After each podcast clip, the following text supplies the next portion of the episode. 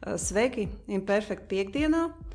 Šodien mēs esam tādos mazliet neparastos apstākļos, jo pirmo reizi ierakstām mūsu viesistabā šo podkāstu. Mums ir ciemiņš. Mums ciemiņš ir tāds īsts lieldienu laika ciemiņš. Induls Paičs, Lutera draugs mācītājs, Integrālās izglītības institūta pasniedzējs, un es saprotu, ka doktorants tagad strādā universitātē. Jā, jā labrīt, labdien. Tas tiešām tā ir, ka es šobrīd mācos Stradiņu universitātes psiholoģijas doktorantūrā. Man liekas, ka tas ir tāds jauns pavērsiens manā dzīvē.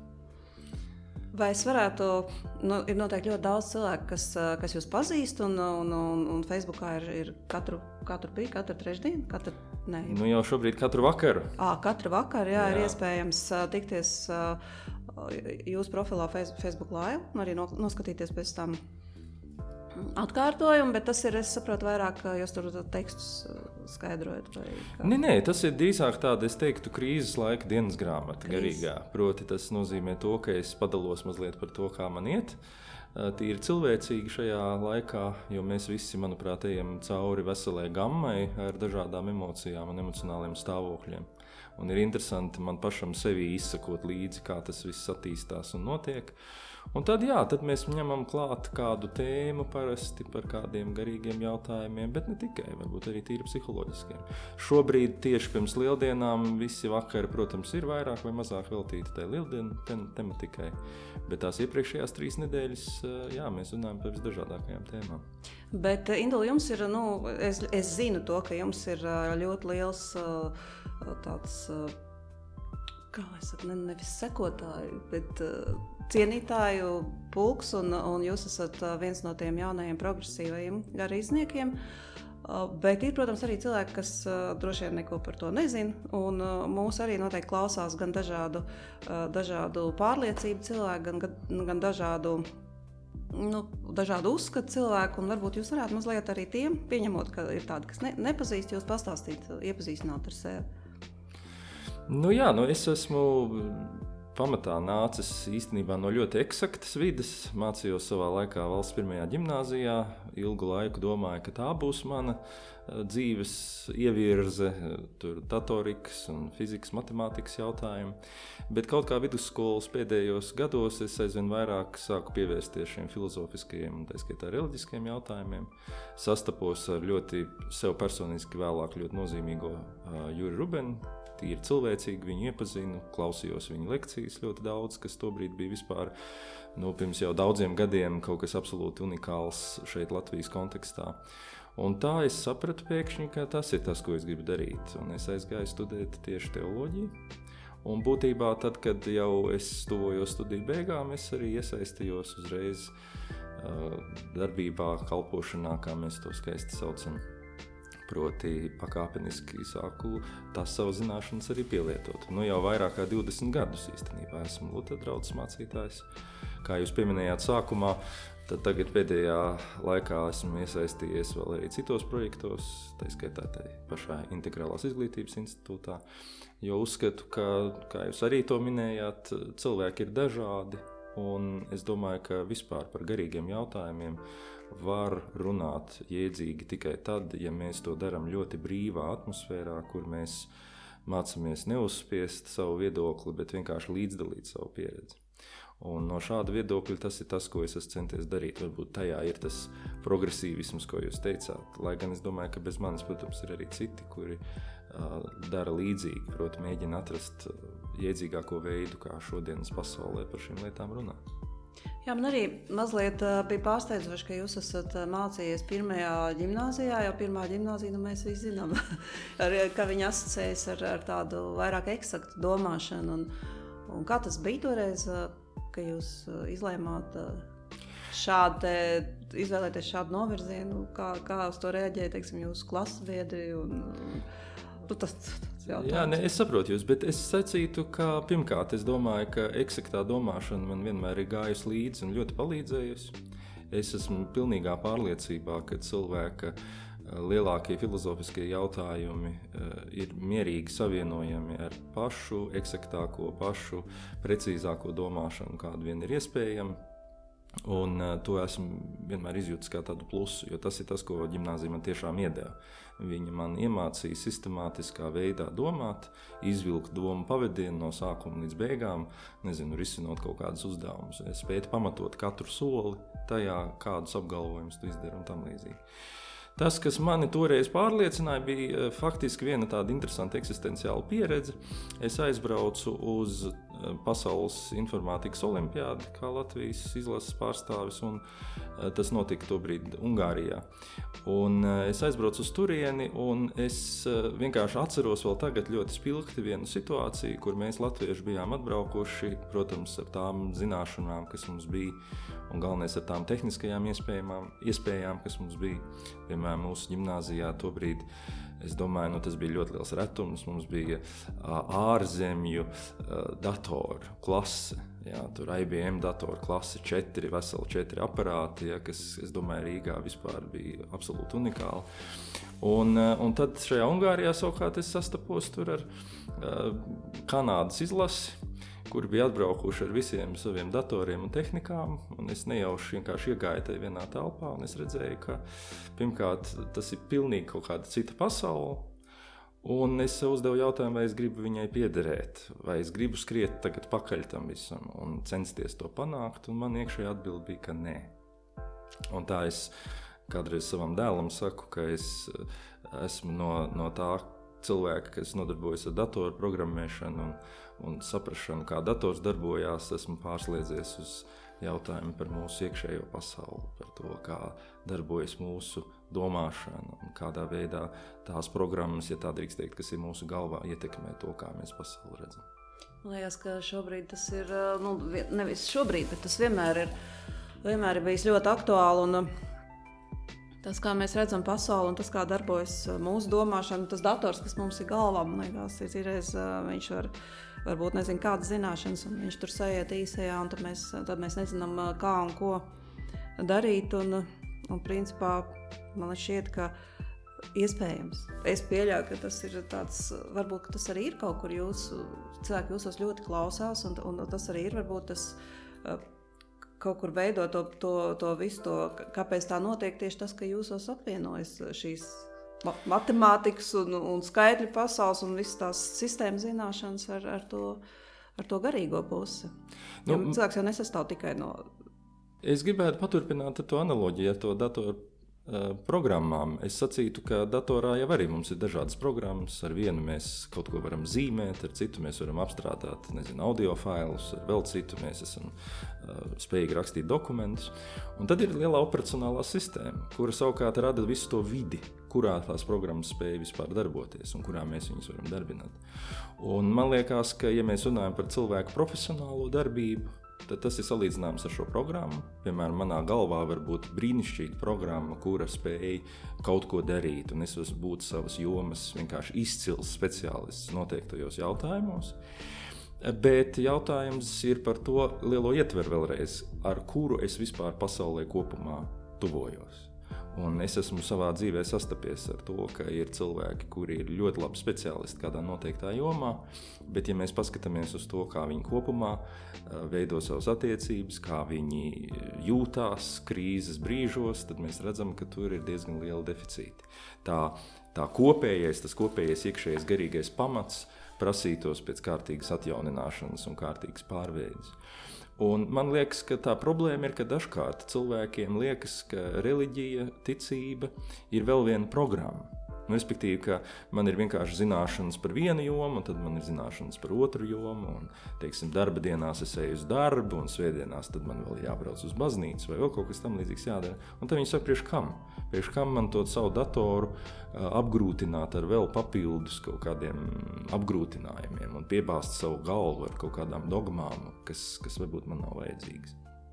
Bet kā es saprotu, tad garīgums ir stāsts par manu pieeju pasaulē principiālo pieeju. Un, jā, protams, lai es to pieeju mainītu, man ir, man ir jāsāk ar ļoti konkrētām kaut kādām atziņām un lietām, bet principā tas ir garīgās prakses jautājums. Tas ir jautājums par to, kā pakāpeniski mana uztvere kā tāda varētu tikt izmainīta. Un šis ir tas, kas man vienmēr ir interesējis. Proti, nevis vienkārši ielādēt eh, smadzenēs pareizās atbildes, kuras kā vienmēr darbojas tikai ierobežotā līmenī. Bet kā atklāt, atklāt ceļu, veidu, kā es varu redzēt plašāk, dziļāk, vairāk, Līdz ar to es varbūt vairāk dažādas tās piedošana par šo analogijas turpināšanu programmas vispār varu darbināt. Jo ir jau tādas operacionālas sistēmas, kuras labi jau ar vienu programmu vienkārši ielādēt un viss, un ne uz ko citu viņi nav spējīgi. Bet kaut kas modernāks ir spējīgs palaist vienlaikus vairākus procesus, un tieši tāpat tas ir ar mūsu iekšējo pasauli. Nu, man arī uzreiz rodas tāda galvā salīdzinājuma. Jūs noteikti esat uh, Noteikti esat studējis arī citas reliģiskās prakses. Man vienkārši jūs teicāt par to vienu programmu, kas tikai darbojas, tad, tad gudīgi sakot, reizēm man, man ir šķitis agrāk. Pirms, piemēram, es arī satiku Juru Rubenu un, un, un sāku viņā klausīties. Man ir šķitis agrāk, ka es ļoti atvainos, protams, bet ka, ka tieši kristieši ir tie, kas ļoti lielā mērā darbojas ar šo vienu programmu. Ļoti dogmatiski. Tā, nu, tā pie mums ir bijis vismaz. Ja, un, un man, piemēram, arī Juris Rubens pavēra to skatu mazliet savādāk, ka, ka kristieši skatās arī, arī citādi. Jo man šķiet, ka ir. Es tagad nu, neesmu ļoti liela speciāliste, bet es arī esmu interesējusies gan par budismu, gan, gan, gan, gan citām tām lietām. Kopumā tas viss kaut kur ved uz vienu. Es teiktu, tā, ka tie ir dažādi veidi, kā cilvēki atbild uz saviem lielajiem eksistenciāliem jautājumiem. Bet es jums piekritīšu, ka um, cilvēkam patīk um, aizstāt savu individuālu garīgu pieredzi. Un, kā mēs institūtā kādreiz sakām, tādu iekšēju paplašinājumu, nu, tādā ziņā, ka es tiešām kaut kā vairāk un plašāk redzu pasauli, aizstāt ar šo gatavo atbildžu komplektu. Un tad es pie viņām turos. Un jo cilvēks ciešāk turās pie kādām atbildēm, jo gandrīz drošāk es varu sacīt, ka tur apakšā ir zināma nedrošība. Ja? Jo tiklīdz es tos formulējumus pazaudēšu, vai, piemēram, kāds cits cilvēks sāks runāt citā valodā un lietot citus terminus, kā tad es varēšu vairs zināt, vai viņš saka to pašu, ko es, un domā to pašu, ko es? Ja es esmu iemācījies vienkārši citātus, vienalga Bībeles vai Budas citātus no galvas, un es esmu iemācījies vienkārši kaut kādu valodu, bet viņu nesaprotu, viņa nav, kā teikt, lūk, iegājusi dziļāk manī tad es palieku no šīs valodas ļoti atkarīgs. Man liekas, ka visi, kas runā citos vārdos, automātiski vai nu kļūdās, vai varbūt pat ir mūsu ienaidnieki. Bet svarīgais ir no tiem citātiem nonākt līdz būtībai. Un tad es esmu spējīgs kaut kā pavisam savādāk uz lietām paskatīties. Un tas ir arī kristiešu problēma, protams, jums ir pilnīgi taisnība.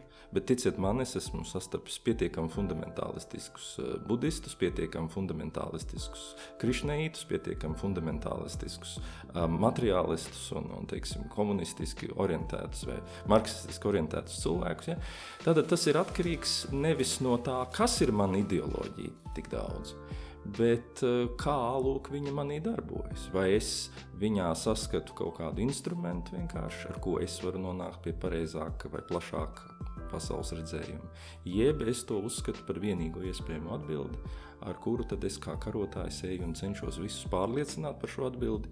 Jo, ja citi domā savādāk, man rodas nedrošība, ka var jau būt, ka es kļūdos. Es saprotu, tā ir tā ideja. Man ir jāpārliecina visi, ka ir tā, kā es saku. Jo, ja kāds nepiekrīt tam, un vēl pie tam normāli dzīvo, tad man rodas jautājumi, vai man pagaidi, pagaidi, tad, tad, tad varbūt tas nav vienīgā atbilde. Nē, nē, un tad es mēģinu visiem pierādīt, ka man ir vienīgā atbilde. Tas jau nav tikai par reliģiju, tas ir vispār par jebko. Palasam sociālos tīklus. Precīzi. Un, un tāpēc es saku, tas ir jautājums par to, kā darbojas vispār uztveres sistēma manī, nevis par konkrēto saturu. Jā. Un šādā nozīmē, jā, es, piemēram, atgriežoties pie tēmas par to eksaktumu, es esmu vienmēr uzskatījis, ka tie ir vienkārši divi dažādi līmeņi. Viens līmenis ir saprast, kā darbojas šī pasaule. Un, ja man vajag saprast, kā darbojas šūnas cilvēka organismā, vai kā tur darbojas kosmiskie kaut kādi procesi, Es vienmēr vērsīšos pie zinātnieka, pie cilvēka, zinātniekiem, kas nodarbojas ar konkrēto jomu. Un uzskatu, ka tur ir izstrādātas metodes, kuras nodrošina pašas uz šo brīdi mums labāk pieejamās atbildes par šiem jautājumiem, kā šī pasaule darbojas. Bet, eh, piemēram, reliģiskais jautājums ir pavisam cits. Tas ir jautājums, kāpēc vispār kaut kas ir. tā vietā, lai nekā nebūtu. Tu vari aprakstīt šo pasauli līdz pēdējai detaļai. Tu vari uh, zināt kvantu fizikas pamatus, tu vari, tu vari uzrakstīt vienādojumus, pēc kā darbojās praktiski viss, kas pasaulē pastāv. Bet tas bērnišķīgais jautājums, kāpēc tieši tādi ir šie vienādojumi? Kāpēc beigu beigās tieši tā tas notiek? Šis bērnišķīgais jautājums nav atbildams. Vienkārši vēl paturpinot tēmu, kā tas darbojas.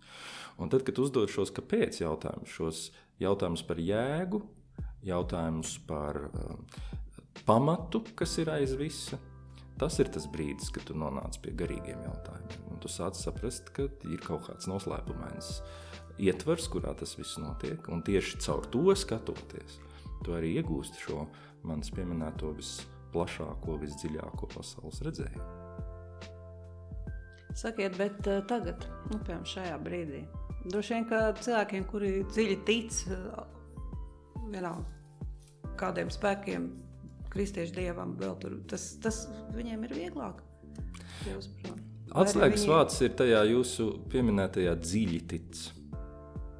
Un es sacītu, ka šeit spēkā ir visi klasiskie psiholoģijas novērojumi. Šobrīd mēs ejam cauri uh, tādai klasiskai sērošanas un zaudējumu pieredzei. Jo mums ir divi varianti. Viens variants ir zaudēt savu veselību, apdraudēt to, otrs variants ir zaudēt savu ierasto dzīves ritmu. Un mums ir tagad bezmazliet jāizvēlās, vai nogalināt fizisko dzīvību, vai nogalināt biznesu, nogalināt ekonomiku, kuram, protams, kurai, protams, savukārt ir nākamās sekas un tā tālāk. Un līdz ar to visi iet cauri sērošanas procesam. Un tur ir klasiskās stadijas, kur sākumā mēs noliedzam, gan viss būs labi, tās ir tikai baumas, tas viss tulīt, tulīt pāries. Tad mēs vienā brīdī kļūstam dusmīgi, agresīvi, neapmierināti, kas te notiek vispār, kāpēc tagad neviens nav to paredzējis, kur skatījās Dievs, kur skatījās vispār valdības un tā tālāk un tā joprojām. Tad mēs sākam kaulēties, mēs ieslēdzamies tādā milzīgā baiļu pilnā izdzīvošanas režīmā un mēģinam kaut kā izglābt to līdzinējo dzīvi. Tad mēs neejam cauri depresijas stadijām, kur mēs nonākam pie bezcerības un sajūtas, ka viss būs slikti. Un tikai pašā beigās mēs varam varbūt, nonākt pie tā, ko klasiķi sauc par pieņemšanu, kas nenozīmē tādu pasīvu padošanos, kas nozīmē to, ka tu saproti, ka nu, dzīve ir ieviesusi korekcijas, un man tagad tajos jaunajos apstākļos būs jādzīvo. Un visiem būs jādzīvo. Un man ir jāmaina mana domāšana. Un ja mans bizness aiziet pa pieskaru vienkārši, un pārējie visi pilnā ātrumā iet uz priekšu, tā būtu viena situācija. Bet, ja visiem iet slikti, tad mans uzdevums nav tagad pēkšņi noturēt tos rādītājus, kas bija. Mans uzdevums vienkārši ir būt konkurētspējīgam ar tiem, kuriem arī ir tikpat grūti kā man. Un tad, kad tu maini šo domāšanu un ieslēdzies kaut kādā tādā iedzīgākā attieksmē, tad, protams, tu vari ļoti daudz ko izdarīt. Un tad, atgriežoties pie jūsu jautājuma par ticību, ja es ticu tam, ka pilnīgi visas lietas manā dzīvē uh, var nākt un visticamāk nāk man par labu, ja es ar atvērtu un skaidru sirdi mēģinu saprast, ko šī situācija no manis sagaida kurp viņi mani ved, tad, protams, jā, tas var ļoti palīdzēt. Bet nejauksim šo jūsu pieminēto dziļo ticību, kas balstās tajā, ka varbūt es jau esmu pieredzējis savā dzīvē līdzīgas situācijas, un es tiešām zinu, ka būs labi. Un, ja nebūs labi, arī būs labi. Uh, tas nedrīkst sajaukt ar vienkāršu deklarāciju ar to, ka es saku, es ticu Dievam, līdz ar to uz mani visas tās problēmas neattieksies, kas uz pāriem cilvēkiem.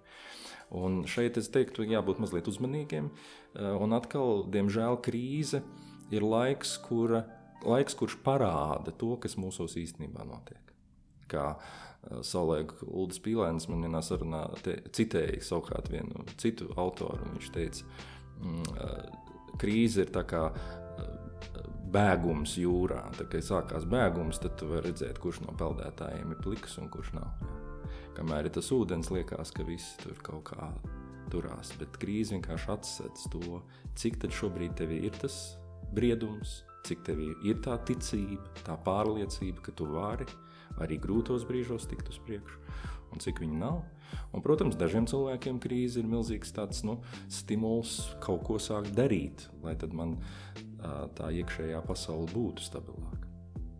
Liekas, šobrīd ir diezgan daudz cilvēku. Nu, tiešām ir tāds no sākuma tā eiforiski, un tā viss jau labi, viss jau labi. Tad tiešām iestājas šīs fāzes, ja, ka, ka cilvēki jau sāk, sāk, sāk bīties mazliet. Un, sakiet, man, man visam radās arī tāds jautājums, Saka tā, ka Tad, ja tev ir tā sajūta, ja, nu, tu varbūt neesi, neesi dziļi ticīgs, bet tev ir tā sajūta, ka, vai arī es, tev ir tā sajūta, ka viss, saka, viss būs beigās labi. Tā arī nu, intuitīva tāda sajūta. Vai es esmu dzirdējis, ka, ka cilvēki ka saka, ka intuīcija tā patiesībā ir dieva balss. Kāds ir?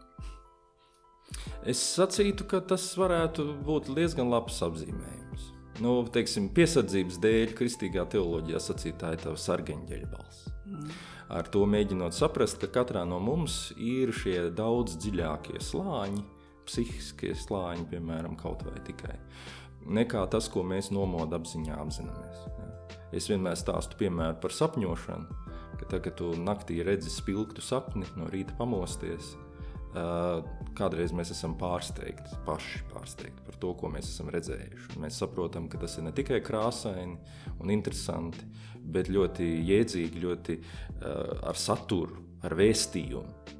Un tad vienmēr ir jāpadomā mazliet, ka tā mana nomoda apziņa uh, nu, visticamāk īsti nav piedalījusies pie šī fenomena radīšanas. Jā. Es viņu novēroju, es pēc tam tur trīs dienas domāju par to, kamēr man kaut kas atnāk, kaut kāda atziņa, kas tas vispār bija, ko es redzēju, ko tas īstenībā nozīmē. Jā.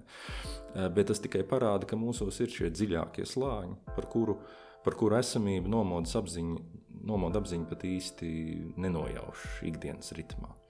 Un no turienes vai caur šiem apziņas dziļākajiem slāņiem, jā, mūsos mēdz ieskanēties uh, intuīcija, kā jūs teicāt, sajūta par to, kur tas lielais vilnis, dzīve, situācija šobrīd mani ved, un kā es varu nevis vienkārši tam pretoties, vēlreiz iedomājoties, ka uz mani neatieksies tas, kas attiecās uz visiem, bet kā es varu ar to sadarboties. Bet vēl ir tā, ka ir cilvēki, kas noliedz vispār tādu intuīcijas uh, nozīmi.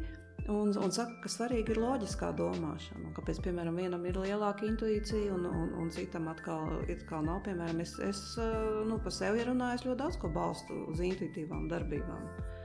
Tad mans sargeņģēlis ir modrs jā, jā. Nē, nu, jautājums ir tiešām par to, kā nesajaukt savu intuīciju ar, piemēram, kaut kādām savām vienkārši vēlmēm, ar kaut kādu atkal līdz galam neapzinātu, bet vēl ar vienu šo, šo nomodu apziņas ģenerētu tādu fantāziju par to, kā man gribētos, lai lietas ir. Nu, kā nesajaukt? Nu, tas ir tāds grūts jautājums, tādā ziņā, ka tas ir sevis iepazīšanas jautājums. Es pat teiktu tā, ka to intuīciju mēs sākam dzirdēt tad, kad eh, mēs eh, kļūstam aizvien labākā kontaktā, aizvien lielākā skaidrībā par to virsslāni. Respektīvi, eh, drīzāk tas ir stāsts nevis par intuīcijas iepazīšanu vai iedarbināšanu, kā par to šķēršļu noņemšanu. Ja? Jo tu labāk saproti, kā tu kā cilvēks darbojies un kas ir tās tavas egoistiskās vēlmes un, un, un cerības, un, un sapņi un fantāzijas, kā es teicu.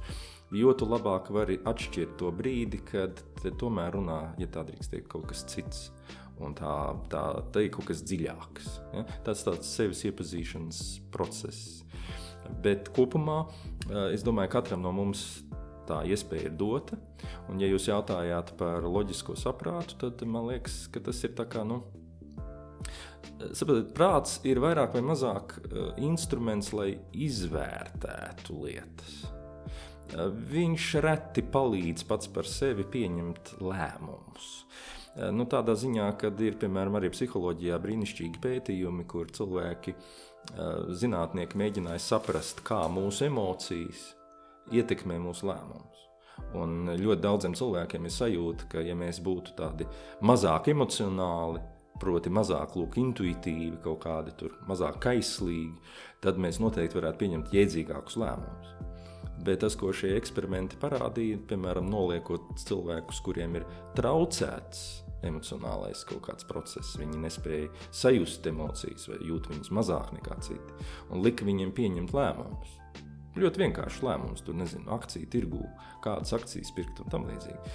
Izrādījās, ka emociju trūkums paralizē viņus. Jo tu vari domāt bezgalīgi.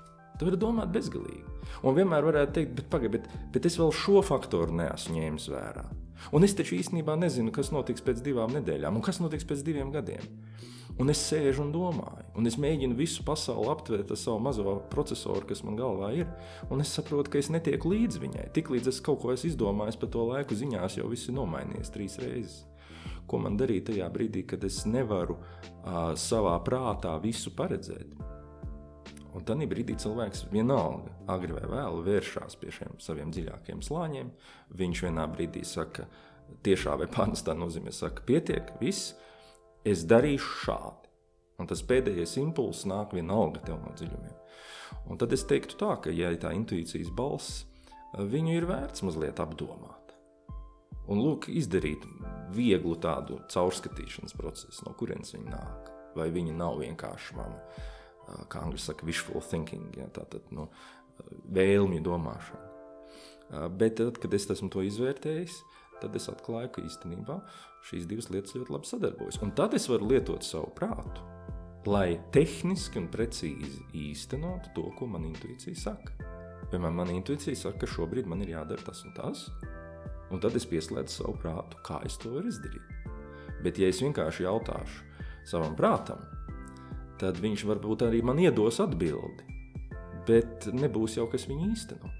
Es esmu ļoti bieži redzējis, kā cilvēki tur sastāv visādus strateģiskos plānus savai dzīvei, vai savu uzņēmumu dzīvei, un velta baigo laiku tam visam.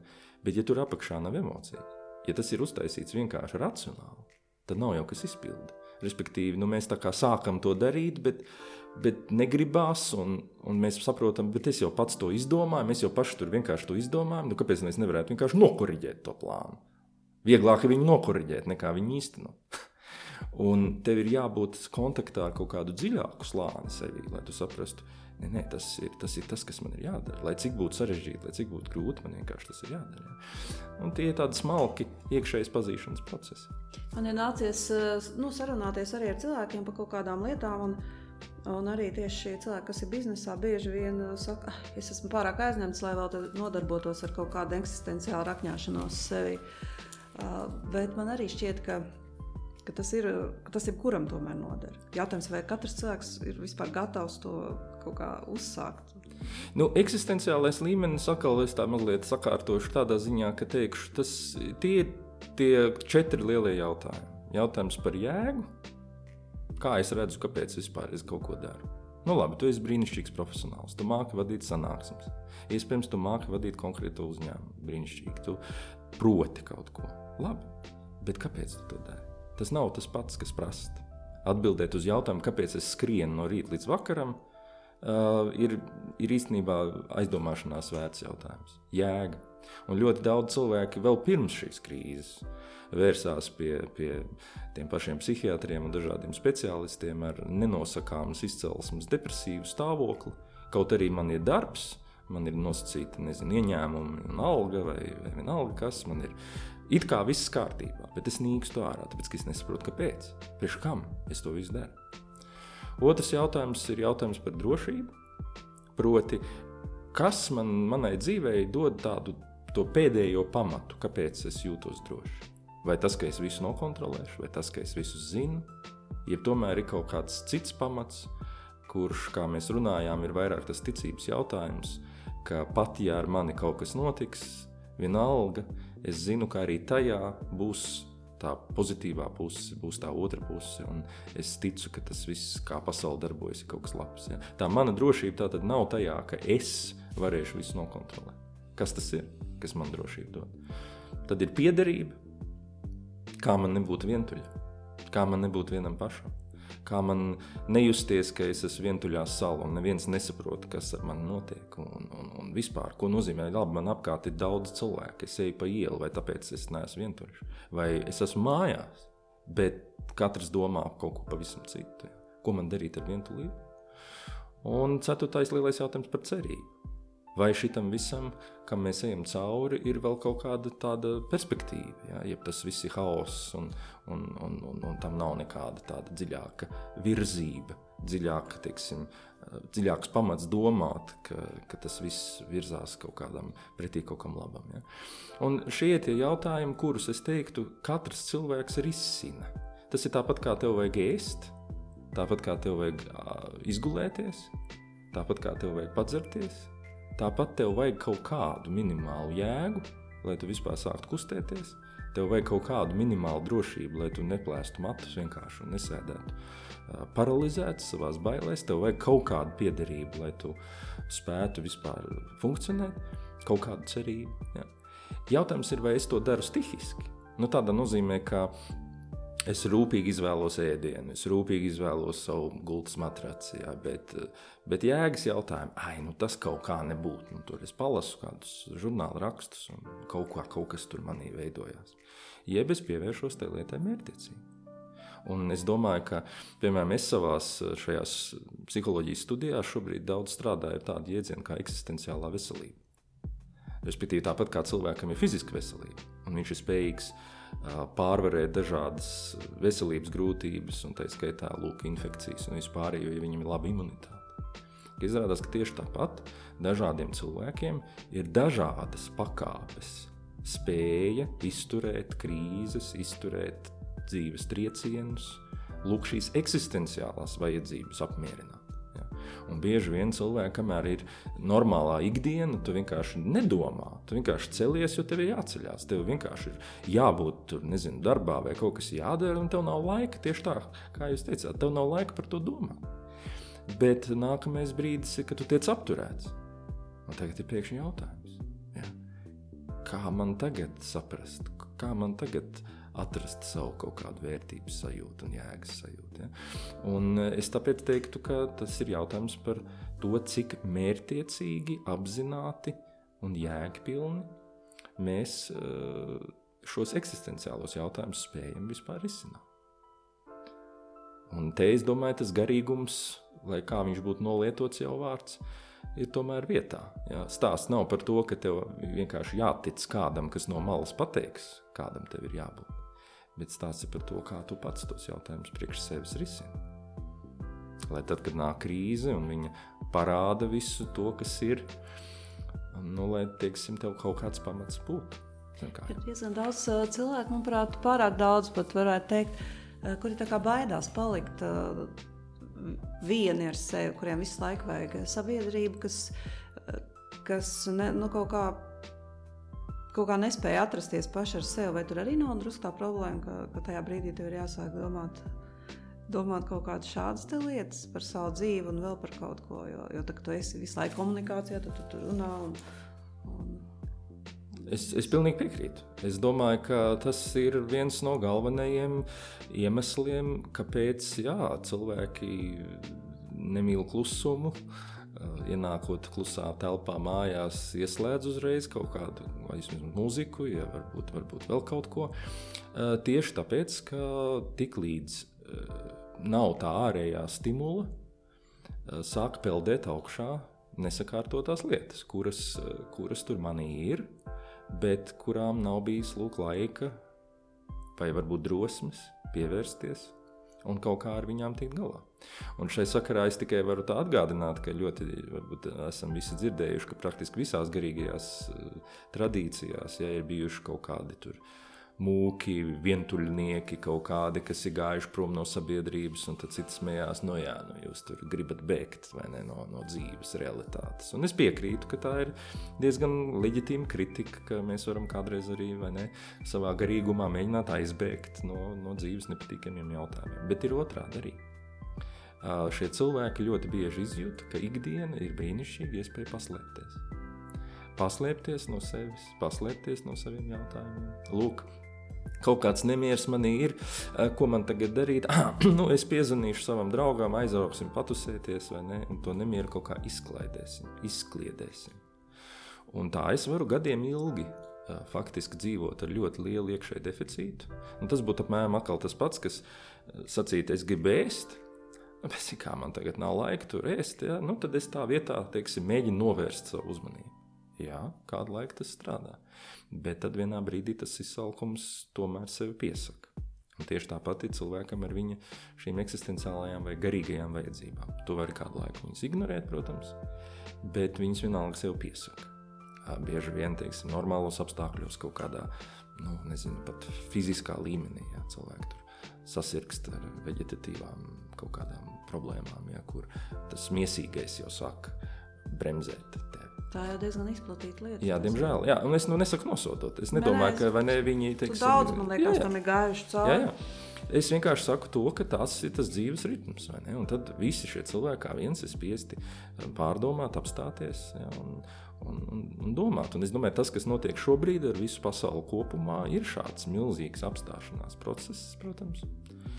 Un man ir diemžēl jāsaka, ka, protams, viņš ir būs tā tādi vairāki viļņi, visticamāk, kas ies pāri. Viens ir šis vilnis, pēc tam mēs mēģināsim atjaunot to iepriekšējo dzīvi, tad mēs redzēsim, kas tur atjaunojās un kas nē, un tad būs atkal kaut kāds tāds lielu pārmaiņu un, un, un trauksmes laiks. Tā kā es paredzu, nu, ka tie viļņi ļoti lieli. Bet tajā pašā laikā es uzskatu, ka nu, prātīgākais, ko mēs varam darīt, ir uz to skatīties tiešām no tā eksistenciālā viedokļa un atgādināt sev, ka tas, kas notiek ārējā pasaulē, ir ļoti svarīgi, bet vēl svarīgāk ir tas, kas notiek iekšējā pasaulē. Vai kā savā laikā Kārls Gustavs Jungs brīnišķīgi teica, viņš teica, dzīves pirmā, pirmajā daļā mēs esam ļoti pievērsti ārējai pasaulē. Mēs apgūstam ārējo pasauli. Lūk, profesiju, attiecības, izveidojam ģimeni, mācāmies, nu, kā lietas darbojas un kā mēs viņus varam darbināt. Un, ja mēs to prasmīgi darām, mēs iegūstam spēju šajā ārējā pasaulē sasniegt labus rezultātus. Un tad viņš saka, nāk pusmūža krīze. Un pēc pusmūža, kā likums, mēs sākam iepazīt iekšējo pasauli. Mēs pēkšņi saprotam, ka visu pirms es, kā apziņa, dzīvoju ne jau fiziskajā pasaulē, es dzīvoju pats sevī, es dzīvoju savā emocionālajā pasaulē kur ir manas emocijas, manas atmiņas, manas traumas, mani sakārtotie nesakārtotie jautājumi, arī mans iekšējais prieks un prieka un enerģijas avoti. Un pēkšņi es saprotu, es varu aizbēgt no visas ārējās pasaules, bet es nevaru aizbēgt no sevis. Un ja es sev līdzi nesu to deficītu, trūkumu un tā tālāk, kas man ir, tad, tad lai kur es būtu, es viņu izjutīšu. Un pēkšņi es saprotu, nē, nē, man ir jāpievēršās tai iekšējai pasaulē. Man vispār jāsāk apgūt viņu, kas tas vispār ir. Man ir jāiemācās, varbūt pilnīgi jauni instrumenti, ar kuriem es varu šos procesus ietekmēt. Man ir, man ir tas jādara, man ir jāvingrinās. Man ir jāsaprot, kā darbojas mana domāšana, kā darbojas manas emocijas, kā darbojas mana intuīcija, kā jūs teicāt. Un tad vienā brīdī es saprotu, tā iekšējā pasaule var būt nevis biedējoši tukša, bet viņa var būt arī ļoti dziedinoši piepildīta. Un man ir uz galda būt maize un ūdens. Nu, labi, es nepārspīlēju, bet nu, idejiski samērā maz man var būt ārēji. Un es vienalga varu justies, ka mana dzīve ir par tēmu, un es īstenībā daru jēdzīgu lietu. Un es zinu, kā vai vēlu tas jēdzīgums parādīsies un nesīs arī tos fiziskos augļus. Vienkārši šobrīd ir tāda ielēja, šobrīd ir grūti. Un, ja tāds ir tas iekšējās pasaules noskaņojums, tad es kļūstu spējīgs pastāvēt un, un izdzīvot un dzīvot un, un būt par svētību citiem. Man liekas, tas ir ļoti svarīgi īstenībā šī te.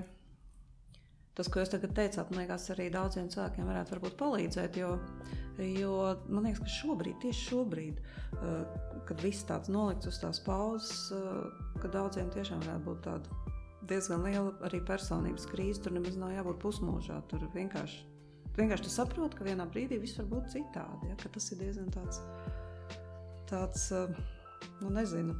Es nezinu. Nu, es ceru, ka, ka patiešām ka cilvēki arī saprot to, ka viņiem ka paklausīsies arī mūsu, ka vairāk varbūt jā, jādomā ar sevi pašam, tur jāiedziļinās un tiešām jāpadomā par eksistenciāliem jautājumiem. Mazliet bāžas arī sociālos tīklus, teiksim, lasu, nu, kur mēs jau tagad visi, mums jau ir, mēs esam šajā laikā, mums jau īstenībā ir brīnišķīgas iespējas, mums ir internets, mēs varam sazināties virtuāli, ja, ja tas būtu noticis pirms gadiem 30, pavisam būtu citādi jau situācija. Man liekas, cilvēkiem būtu smagāk un grūtāk. Bet, bet tagad mēs arī vairāk saprotam, ko tu domā, ko es domāju, ko viņš domā. Mēs zinām, ko sveši cilvēki domā. Mēs, mēs kaut kā varam arī padomāt un paskatīties uz to. Un ir redzams arī, ka tāda agresija vispār parādās. Tiešām daži, daži kļūst ļoti labi, mm -hmm. labāki nekā par viņiem varētu redzēt, bet daži kļūst eh, ļoti agresīvi. Un, un arī cilvēki teiksim, baidās, ka varētu būt kaut kāds marodierisms, sākties kaut, kaut kas tāds šādos laikos. Ne, nu, protams, un tāpēc es saku, ka mēs ejam cauri dažādām šīm stadijām. Mēs ejam cauri kā sabiedrība kopumā, bet arī indivīdi. Un tas, ko es vēroju sarunās ar cilvēkiem šobrīd, ir tas, ka mēs neejam sinhroni. Kur, kur ir kāds, kas vēl turpina mēģināt noliegumā dzīvot, un kāds jau tur jau dusmojās, un kāds cits jau sen pārstruktūrē savu biznesu uz nākotni, un tā tālāk. Un tā joprojām cilvēki atrodas dažādās stadijās. Bet es jums piekrītu, ka, protams, sākumā visi nobīstās tīri par savu dzīvību. Tad, kad šīs tiešās dzīvības briesmas pāries mums mazliet pāri, mums sāks likties, ka mēs drīkstam no savām malām līst laukā, tad nākamais būs, ka mēs sadusmosimies. Viennozīmīgi. Milzīga agresija, tik daudz zaudēts, tik daudz īstenībā izpostīts. Jā. It kā esam dzīvi, jā, bet toties pa to laiku viss kaut kas ir sabrucis. Jā. Un tas atkal būs jāizsēro.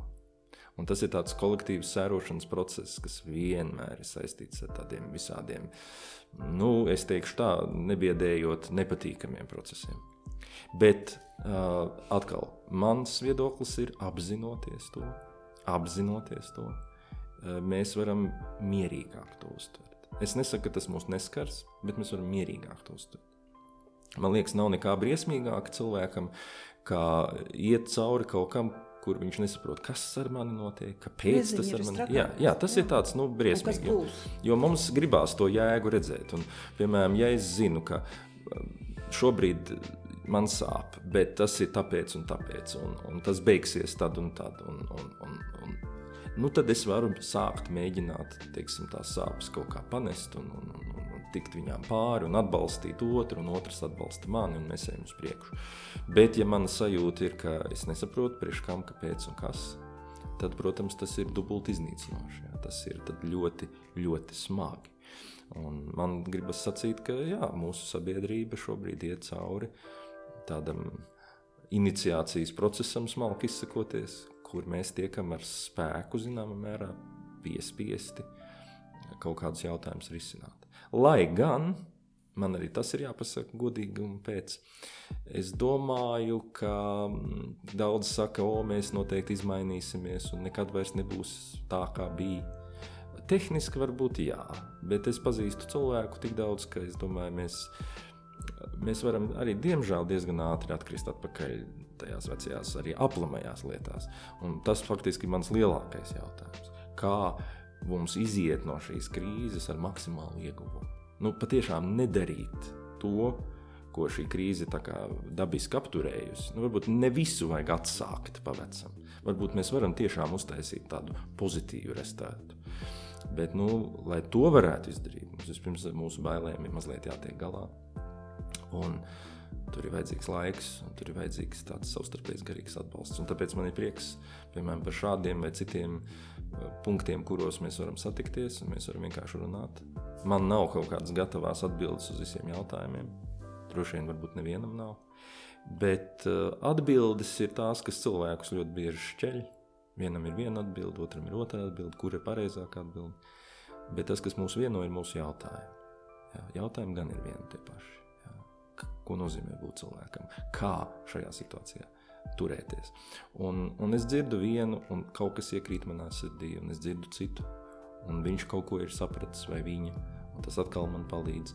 Tas ir veids, kā mēs varam viens otru atbalstīt. Jā, un arī šķiet, ka savstarpējais atbalsts ir ļoti svarīgs. Un, un, protams, ka šajā laikā arī parādīsies tas, kuri cilvēki ir šādi atbalstoši, bet būs cilvēki, kas, nu, kā jau vienmēr, kas mēģina kaut kādā veidā to, to visu pavērst tikai sev par labu. Un, Es jau neuzdodu jautājumus, kāpēc.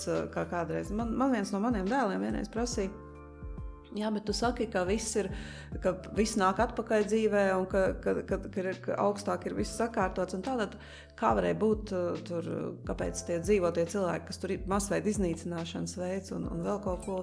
Man, es neesmu ļoti liela garīgo prakšu praktizētāja, bet nu, es arī kaut kādu priekšstatu par šo ir un, un savas domas, bet es toreiz vienkārši teicu, ka mēs jau nezinām, kā viņi dzīvo, ko viņi jūt sevī. Tie, kas arī ir palikuši dzīvi un tā. Un nu, vienmēr būs dažādi cilvēki. Es, pat, es to vienkārši tagad nejautāju, bet nu, tā tas ir. Tur jau mēs neko tur nevaram izdarīt. Tā ir bijis man liekas, kopš pasaules sākusies, un tā tas būs līdz pasaules beigām. Un būtu tikai ļoti svarīgi, lai, lai būtu pēc iespējas vairāk to atbalstošo, to, to, tās cilvēcības varbūt.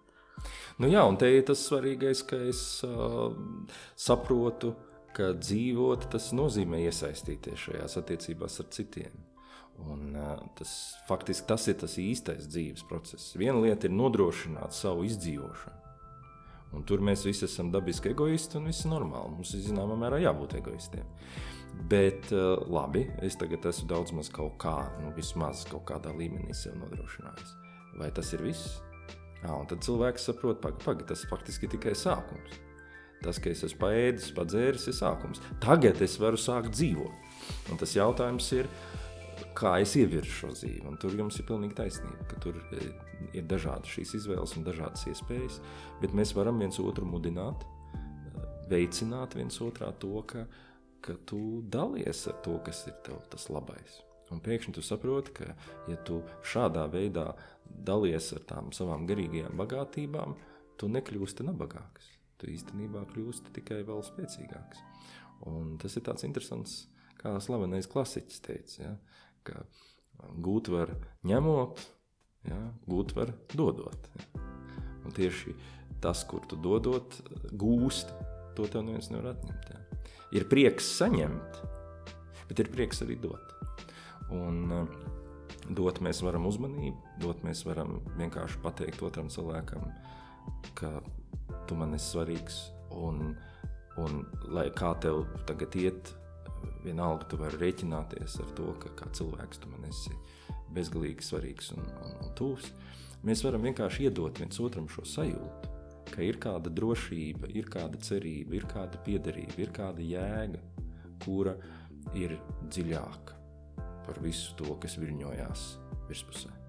Un lai cik liela ir viļņa, mēs vienalga esam savā starpā saistīti.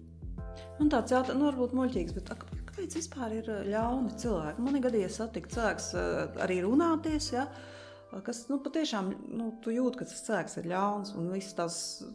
Kaut kur, protams, viņā ir arī tā cilvēcība, bet viņš ir ļauns. Viņš ne, nu, viņam varbūt ir ko dot, viņš tāpat nevienam vienam nedos. Un, un tā arī pasakā, man vispār interesē tikai mana, mana ģimenes labklājība. Man pilnīgi vienalga, kas notiek citiem. Mm. Kā, kāds? Tas arī tāds ceļš, kas viņu ir tur aizvedis, vai kā? Nu, nu, nav jau atbildes. Nē, nē, es, es, es, es, es gribētu tā piesardzīgi apgalvot, ka tādi, tādi nu, kā lai saka, ontoloģiski vai metafiziski ļauni cilvēki ir tomēr salīdzinoši reta lieta. Nu, ja, bet ir. Bet, bet ir, labi, pieņemsim, bet pats galvenais ir tas, ka es tomēr sacītu, ka katrā no mums ir milzīga vēlēšanās izdzīvot, dabiska. Un, diemžēl, dzīve Bet arī droši vien kaut kādas mīklainas, mūsu iedzimtas, um, nezinu, no kurienes mums līdzi nākošas un dotas lietas, var ievirzīt mūs tajā, ka mēs uzskatām, ka dzīves pareizākā stratēģija ir būt šādam totālam egoistam, kurš tātad skatās uz pasauli tikai un vienīgi kā uz kaut ko, ko var izmantot, ko var kaut kādā veidā pakļaut, ko var apkarot un tā tālāk. Tā, tā ir ievirze. Un tas, kas tur tas labais tajā cilvēka apakšā, ir šī vēlēšanās dzīvot un izdzīvot. Jo pretējā gadījumā viņš vienkārši iet bojā.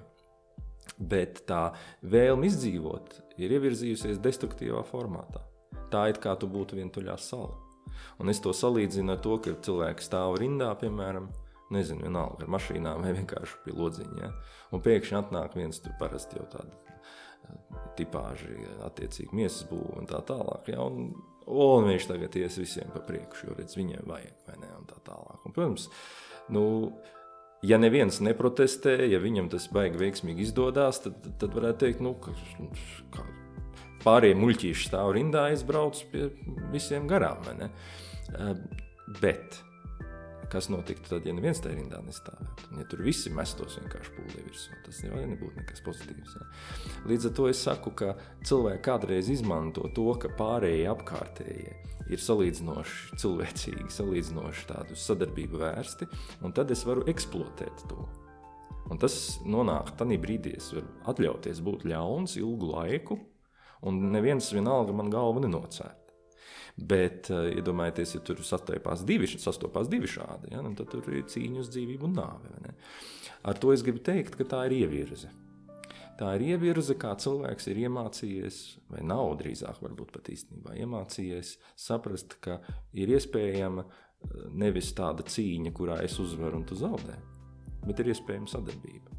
Ir iespējams tas, ka, ka mēs varam atrast veidu, kā mēs abi vai visi ejam uz augšu, uz priekšu, kā mums paliek labāk.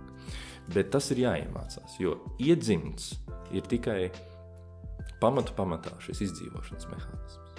Cilvēkam piespiest sevi domāt plašāk, dziļāk, vairāk, tas prasa zināmu piepūli, tas prasa zināmu tādu, nu, kā lai pasaka, atkal jā, izaugsmas procesu.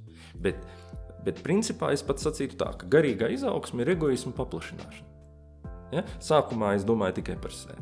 Tad es saprotu, pagaidu, nu, bet, bet ja man ne, nav neviena cilvēka līdzās, nu neviena, neviena paša, kurš patiešām gribētu ar mani būt, nu, tad ir slikti. Nē, nu, es saprotu, nē, man ir jādomā arī par maniem tuvākiem cilvēkiem, par kaut kādiem vismaz cilvēkiem, kaut kādu ģimeni jādomā. Nu, es par savu ģimeni. Man vienalga, kas ar visiem pārējiem notiek, bet manai ģimenei viss būs labi. Okay. Tad tu saproti, pagaidi, bet mana ģimene jau arī nav izolēta sala. Un, principā, ja visiem pāriem būs slikti, tad arī nav. Tad es saprotu, ka man tā kā jādomā arī par to sabiedrību, par to valsti, mazliet, kurā es dzīvoju. Jo, ja tur viss būs šķērsām, es nevarēšu arī tai ģimenei neko nodrošināt. Nu, ok, es par to savu valsti domāju.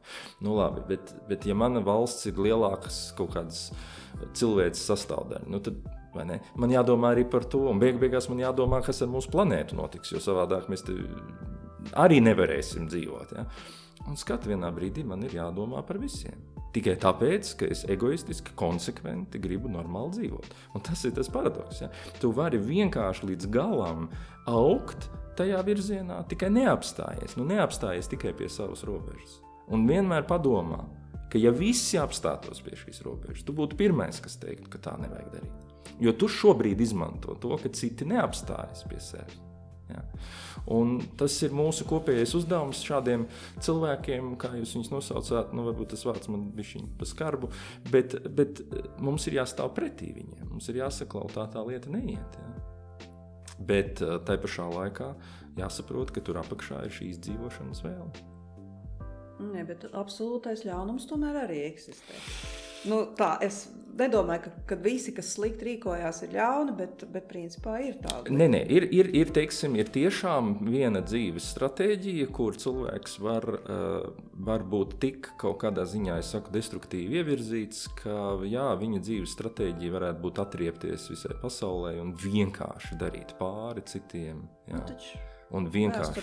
Jā, jā. Nē, es jums piekrītu. Jā. Es tikai saku, ka tie tomēr nu, tādi tik dziļi gadījumi ir, ir, ir, ir, ir, ir retums, bet biežāk ir tādi cilvēki, kuri ir kaut kādiem iemeslu dēļ izvēlējušies vai iemācīti pielietot noteiktas stratēģijas, un šīs stratēģijas mums pārējiem nodara sāpes, un viņi to var nesaprast, vai pat saprast, un vienalga to darīt. Nu, tā. Es uh, nesen skatījos kaut kādu filmu, nu, nav svarīgi kādu, bet tur bija arī tāda, tāda frāze, ka uh, tur bija arī, nu, tur es nezinu, noziedzniekiem cīnījās vai mafija, nu, kaut kas tāds, un tad tie, tie izmeklētāji teica, tā, nu, kāpēc mēs viņus nesaprotam? Tāpēc, ka mēs visi dzīvojam pēc grāmatas, nu, iespējams, tur bija apakšā zemteksts bībeli vai, mm -hmm, nu, es nezinu, vienalga. Mm -hmm. Bet viņi nedzīvo pēc šīs grāmatas. Viņi paši raksta savējo, un tāpēc viņi vienmēr uh, nu, ir kaut kādā veidā mums nesaprotami. Jo mēs zinām, mums ir šie dzīves tādi principi, pēc kuriem mēs dzīvojam, bet tur ir pilnīgā freestēlā un normāliem cilvēkiem nepieņemama. Es par to arī tā kā esmu. Jā, es domāju, tas, eh, es to salīdzinātu ar ceļu satiksmes noteikumiem. Ne? Mums ir kaut kāda noteikuma. Mēs braucam pa ceļa labo pusi, piemēram, vai, ne? vai pie sarkanās gaismas mēs apstājamies. Un redziet, ja Rīgā būtu tikai nezinu, divas mašīnas vispār pa visu pilsētu, mums nevajadzētu šādas noteikumus. Es kaut kur lasīju savā laikā, kā Agata Kristīna, slavenā detektīva autora, vai ne, nopelnīja priekš tā laika labu naudu ar saviem romāniem un nopirka vienu no pirmajām mašīnām. Un tad viņai tajā mašīnai nāca līdzi instrukcija, kā viņu vajag lietot. Viņa izlasīja un vienkārši ķērās klāt. Vienkārši brauc. Jo princips ir tāpat, kā tu brauc, kā tu, brauc, kā tu ej pa tirgu. Nu, tu taču nav teiksim, kaut kāda beigie ceļu satiksmes noteikumi. Tev nāk kāds pretī, tu paiet garām. Tu pat nezini, kā nu, tas tāds organiski notiek. Kaut kā mēs Atbrauc, tur jā, kaut kā mēs tur. Ne? Ja ir divas, trīs mašīnas, nu, normāli. Nu, mēs kaut kā tiksim galā. Bet, ja ir daudz mašīnas, mums vajag kaut kādu vienošanos. Tieši tāpēc, lai mēs varētu to savus mērķus sasniegt. Un tā ir tā grāmata. Proti, ja kāds man brauc pilnīgi pilnīgi kaut kā šķērsām, viņš apdraud arī mani. Ja? Mēs vienojamies, ka mēs tomēr ievērosim zināmas principus. Un mums krīt uz nerviem tie, kuri uzskata, ka uz viņiem šie noteikumi neatiecās. Bet kāpēc es to pieminu? Tāpēc, ka cilvēka dzīves mērķis nav pildīt likumus. Tāpat kā mašīnas eh, esamības mērķis nav ievērot ceļu satiksmes noteikumus. Ceļu satiksmes noteikumi ir vienkārši noteikumi. Viņi palīdz mums katram aizbraukt tur, kur mēs gribam. Un tieši tāpat ir ar cilvēku dzīvi. Ir vajadzīgi noteikumi, ir vajadzīgi principi, bet ir vajadzīgs arī tas iekšējais mērķis. Jo tas vien, ka es pieturos pie principiem, vēl nenozīmē, ka es būšu laimīgs. Uh, Indula, jūs esat arī grāmatu autors, un, un viena no tām uh, grāmatām ir par deviņiem dvēseles uzdevumiem. Varbūt mēs varētu mazliet arī par to. Jā, nu tā grāmata tapu īstenībā garākā laika posmā. Viņas pamatā ir lekcijas, kuras es lasīju, pēc tam viņas tika apstrādātas, pārstrādātas. Un, um, tā ideja ir īstenībā man pašam likās ļoti svarīga. Man izdevās vienā brīdī ieraudzīt paralēlas starp ļoti, ļoti seniem garīgiem tekstiem, kas runā par to, ka cilvēkā ir deviņas kaislības, un uh, ļoti moderniem psiholoģijas atzinumiem par to, ka cilvēkā mājo zināmas dziņas, kas ir domātas tam, lai palīdzētu mums izdzīvot. Un izrādījās, ka šīs divas lietas var salikt kopā. Un patiesībā runa ir par to, ka mūsos ir šie, šīs dziņas, šie evolucionārie mehānismi, kas ir tam domāti, lai mēs vispār varētu kā būtnes pastāvēt un dzīvot. Un mums ir tie, tie uzdevumi, kas mums ir jārisina. Un, ja mēs viņus kaut kā aplami sākam risināt, vai tur notiek kaut kādas citas problēmas, tad tas kļūst mums pašiem par milzīgu nastu. Nu, kādi ir uzdevumi? Nu, piemēram, lūk, Nu, piemēram, lai mēs varētu dzīvot, man ir nezinu, jānodrošina savu fiziskā esamību.